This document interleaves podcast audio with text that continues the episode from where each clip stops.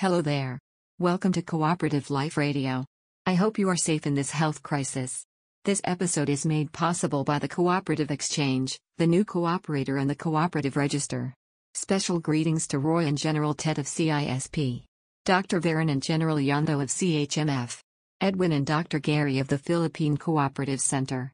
Special thanks to Lyman, Victor, Joseph, Jonathan, Ron, Angel, Brando, Ricky, Ray, Manny, and Arnold in the Philippines. Today, I would like to talk about the movement's heritage. About the man considered to be the father of the cooperative movement. About where he succeeded. And also about where he failed. That man is Robert Owen. Born in 1771. He is considered as the father of the cooperative movement. A Welshman who made his fortune in the cotton trade, Owen believed in putting his workers in a good environment with access to education for themselves and their children. These ideas were put into effect successfully in the cotton mills of New Lanark, Scotland. It was here that the first cooperative store was opened.